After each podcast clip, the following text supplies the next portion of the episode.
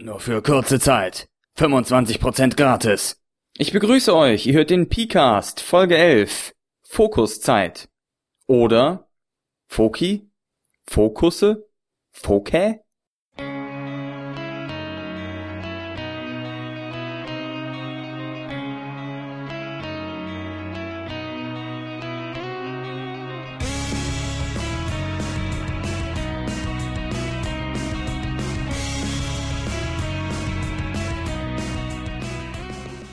In dieser etwas kürzeren Episode möchte ich über Fokuszeit reden oder das, was gemeinhin als Spotlight bezeichnet wird. Das ist im Grunde ein bisschen eine Antwort auf den Podcast, den System Matters vor einiger Zeit gemacht haben, zum gleichen Thema. Erstmal, was ist Fokuszeit oder Spotlight überhaupt?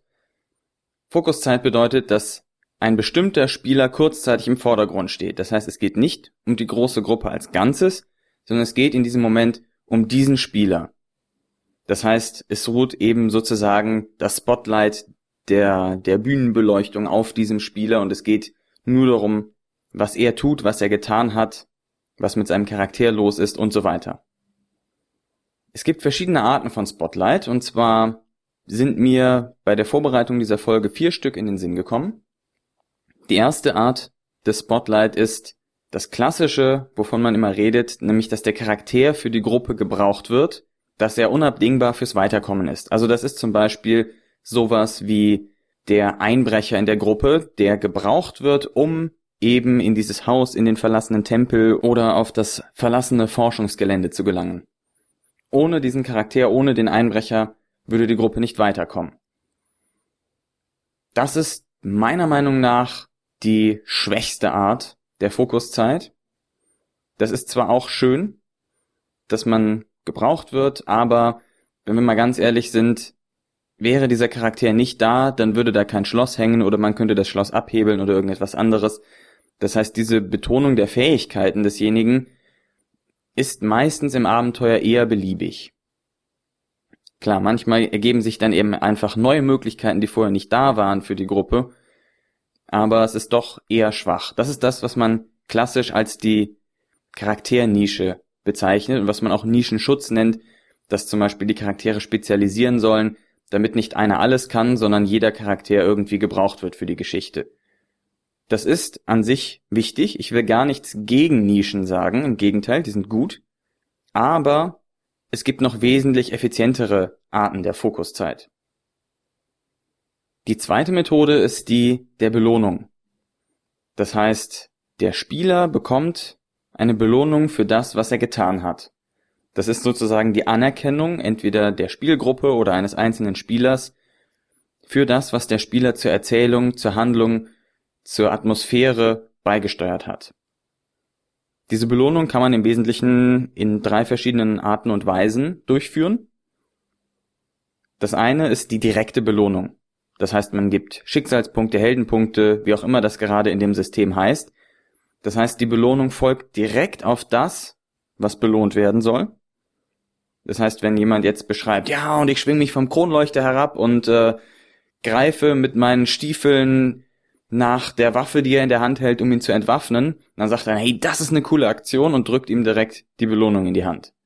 Das heißt, die Belohnung bekommt er sofort, die kann er direkt einsetzen. Das ist das allerdirekteste Feedback, was man jemandem im Spiel geben kann.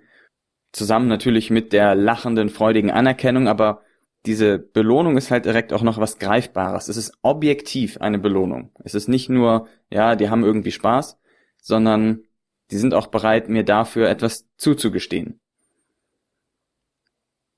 Zweite Art der Belohnung ist die permanente Belohnung, also Charakterverbesserung. Das ist etwas, was eher längerfristig ist, Während man die direkte Belohnung sofort einsetzen kann und sie dann unter Umständen auch wieder weg ist, ist die permanente Belohnung, die Charakterverbesserung eben was Dauerhaftes. Dafür ist diese Belohnung nicht so drastisch. Man muss öfter etwas tun, um wirklich eine spürbare Verbesserung, eine spürbare Belohnung zu haben, die dann allerdings auch bleibt. Der Nachteil an dieser permanenten Belohnung ist natürlich, dass das entweder zu einem debalancierten Spiel führt, wenn einer ganz viel Belohnung bekommt und einer nicht, und das akkumuliert sich halt über die Zeit. oder dass sie nicht so relevant ist, weil eh alle gleich viel von dieser permanenten Belohnung bekommen und sie dadurch nicht wirklich eine Belohnung ist. Ne, also man steigt genauso viel auf wie die anderen. Das heißt, war das jetzt cool, was ich gemacht habe, war das nicht so cool?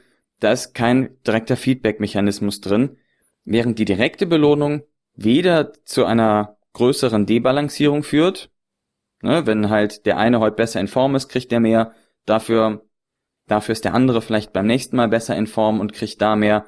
Und das pendelt so ein bisschen hin und her, aber da gibt es nicht wirklich was, dass jemand deutlich viel stärker werden würde und das so alles anhäuft, wie bei der permanenten Belohnung. Und dann gibt's natürlich noch die indirekte Belohnung.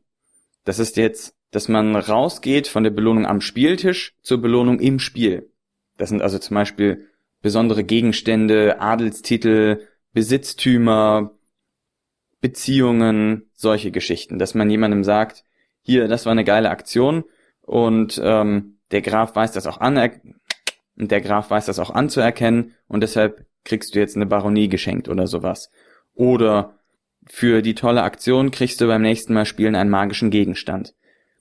Das finde ich persönlich auch nicht so geschickt, denn zum einen ist die Frage, naja, was hat das Coole, was der Spieler gemacht hat, jetzt direkt mit der Belohnung zu tun? Das kann manchmal schwer hinzubiegen sein. Und eben die Frage, würde ich die Belohnung auch bekommen, wenn ich das nicht gemacht hätte?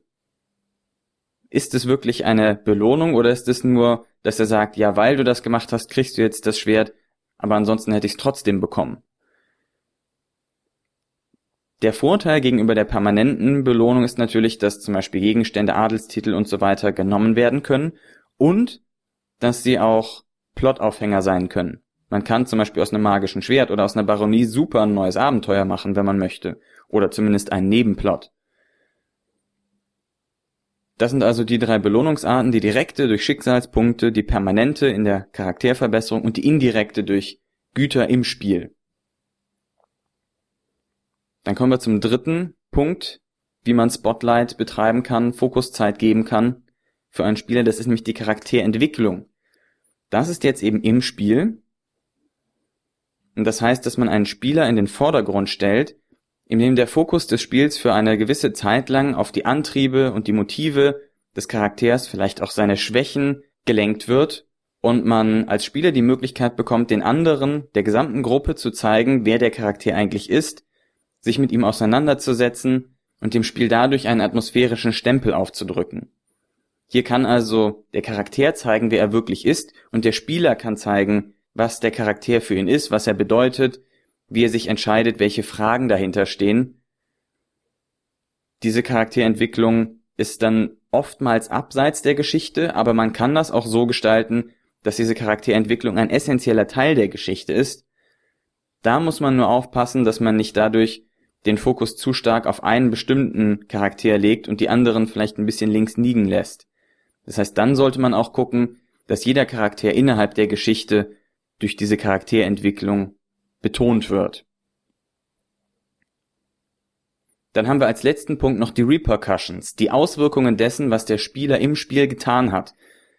Das heißt, dieses Spotlight ist etwas, was eher im Nachhinein auftritt. Nachdem der Charakter oder die Gruppe etwas getan hat, wird dann eine Zeit lang später innerhalb der Welt ersichtlich, was das für Auswirkungen auf die Welt hat. Das heißt, hier wird gezeigt, das, was du getan hast, das beeinflusst die Welt, und zwar auf diese Art und Weise. Und das ist natürlich eine grandiose Art des Spotlight, denn hier wird gezeigt, du hast Macht, du kannst was in der Welt bewirken, du wirst wahrgenommen in dieser Welt.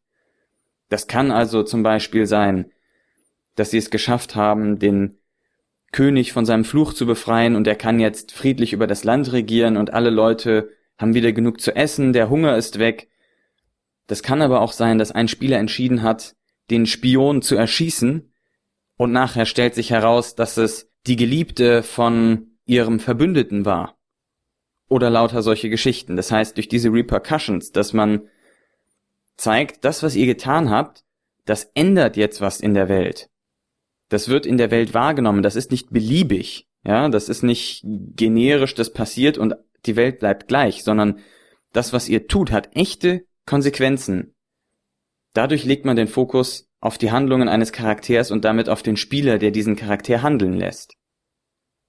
Das sind also die vier Arten von Spotlight, die mir einfallen, dass der Charakter für die Gruppe gebraucht wird, dass man eine Belohnung am Spieltisch gibt für den Spieler, dass auf die Entwicklung des Charakters des Spielers fokussiert wird und dass die Auswirkungen der Handlungen der Charaktere im Spiel betont werden.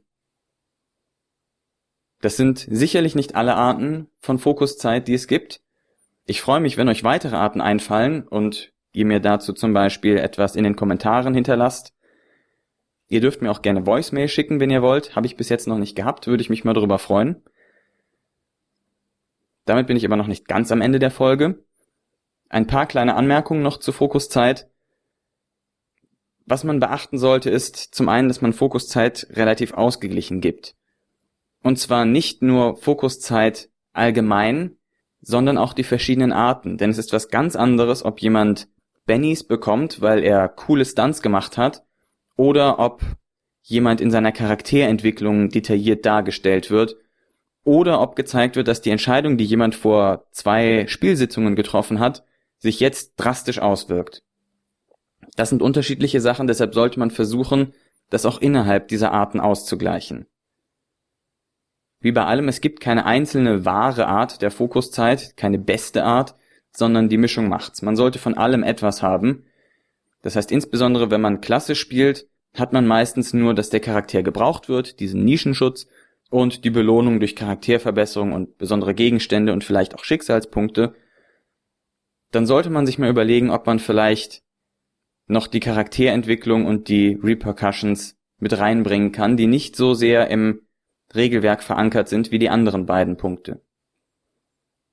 Wichtig ist natürlich dabei auch immer, dass man darauf achtet, was in der Gruppe gut ankommt, was auch bei den einzelnen Spielern ankommt. Denn dem einen Spieler ist vielleicht sein Charakter wichtiger, dem anderen die Bonuspunkte, die er erhält, dass man dafür ein bisschen ein Gefühl entwickelt.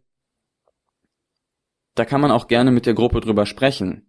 Sowas wie, findet ihr, dass ich zu wenig Bennys ausgebe? Oder würdet ihr gerne mehr Auswirkungen eures Handelns sehen? Oder solche Geschichten. Da kann man ein bisschen das Feld sondieren und gucken, was bei der Gruppe gut ankommt und das Spiel dann darauf ausrichten. Kleiner Punkt am Rande noch, wer Robbins Laws of Good Game Mastering gelesen hat, der kennt sicherlich auch den Spielertyp Casual Gamer, also den, ja, sagen wir mal, Freizeitspieler. Also der Spieler, der eigentlich nur dabei ist, weil es das ist, was die Kumpels machen. Der keine große Motivation hat, sich theatralisch darzustellen oder NSCs in den Hintern zu treten oder Drama zu erleben oder so etwas, sondern der nur dabei ist, um das Ganze zu erleben, bei der Gruppe zu sein, sich vielleicht eine Geschichte anzuhören und so weiter. Für den Casual Gamer vermute ich, dass sich zum Beispiel Charakterentwicklung und Repercussions nicht sonderlich gut eignen. Der Casual Gamer hat ja eigentlich keine Motivation im Spiel und deswegen möchte er vielleicht nicht unbedingt im Fokus stehen. Durch Belohnungen wie Charakterverbesserung oder sowas kann das sein, das ist in Ordnung für ihn. Aber so direkte Story-Relevanz, da sollte man mit ihm drüber sprechen, ob er das möchte oder nicht. Übrigens, Robins Laws of Good Game Mastering wird es demnächst auch auf Deutsch geben, übersetzt von Arne Babenhauser Heide, auch bekannt als Arne Bab oder Drag. Und ihr solltet mal reingucken, wenn ihr es noch nicht kennt im Original, denn es ist ein sehr schönes Buch, aus dem man viel lernen kann. Damit bin ich jetzt am Ende der Folge angelangt. Ich freue mich, dass ihr bis hierhin durchgehalten habt. Ich freue mich über Feedback von euch. Schreibt mir, sprecht mir was ein und schickt es mir. Sagt mir, was ihr von der Folge haltet. Sagt mir, was ihr vom Pcast an sich haltet. Ihr dürft auch lästern, das äh, ist für mich vollkommen in Ordnung. So, dann kommt jetzt immer noch der kleine Ausblick auf die nächste Folge. Ich sag mal, früher oder später wird es im Pcast dann um Rollenspieltheorie gehen. Macht's gut und bis demnächst.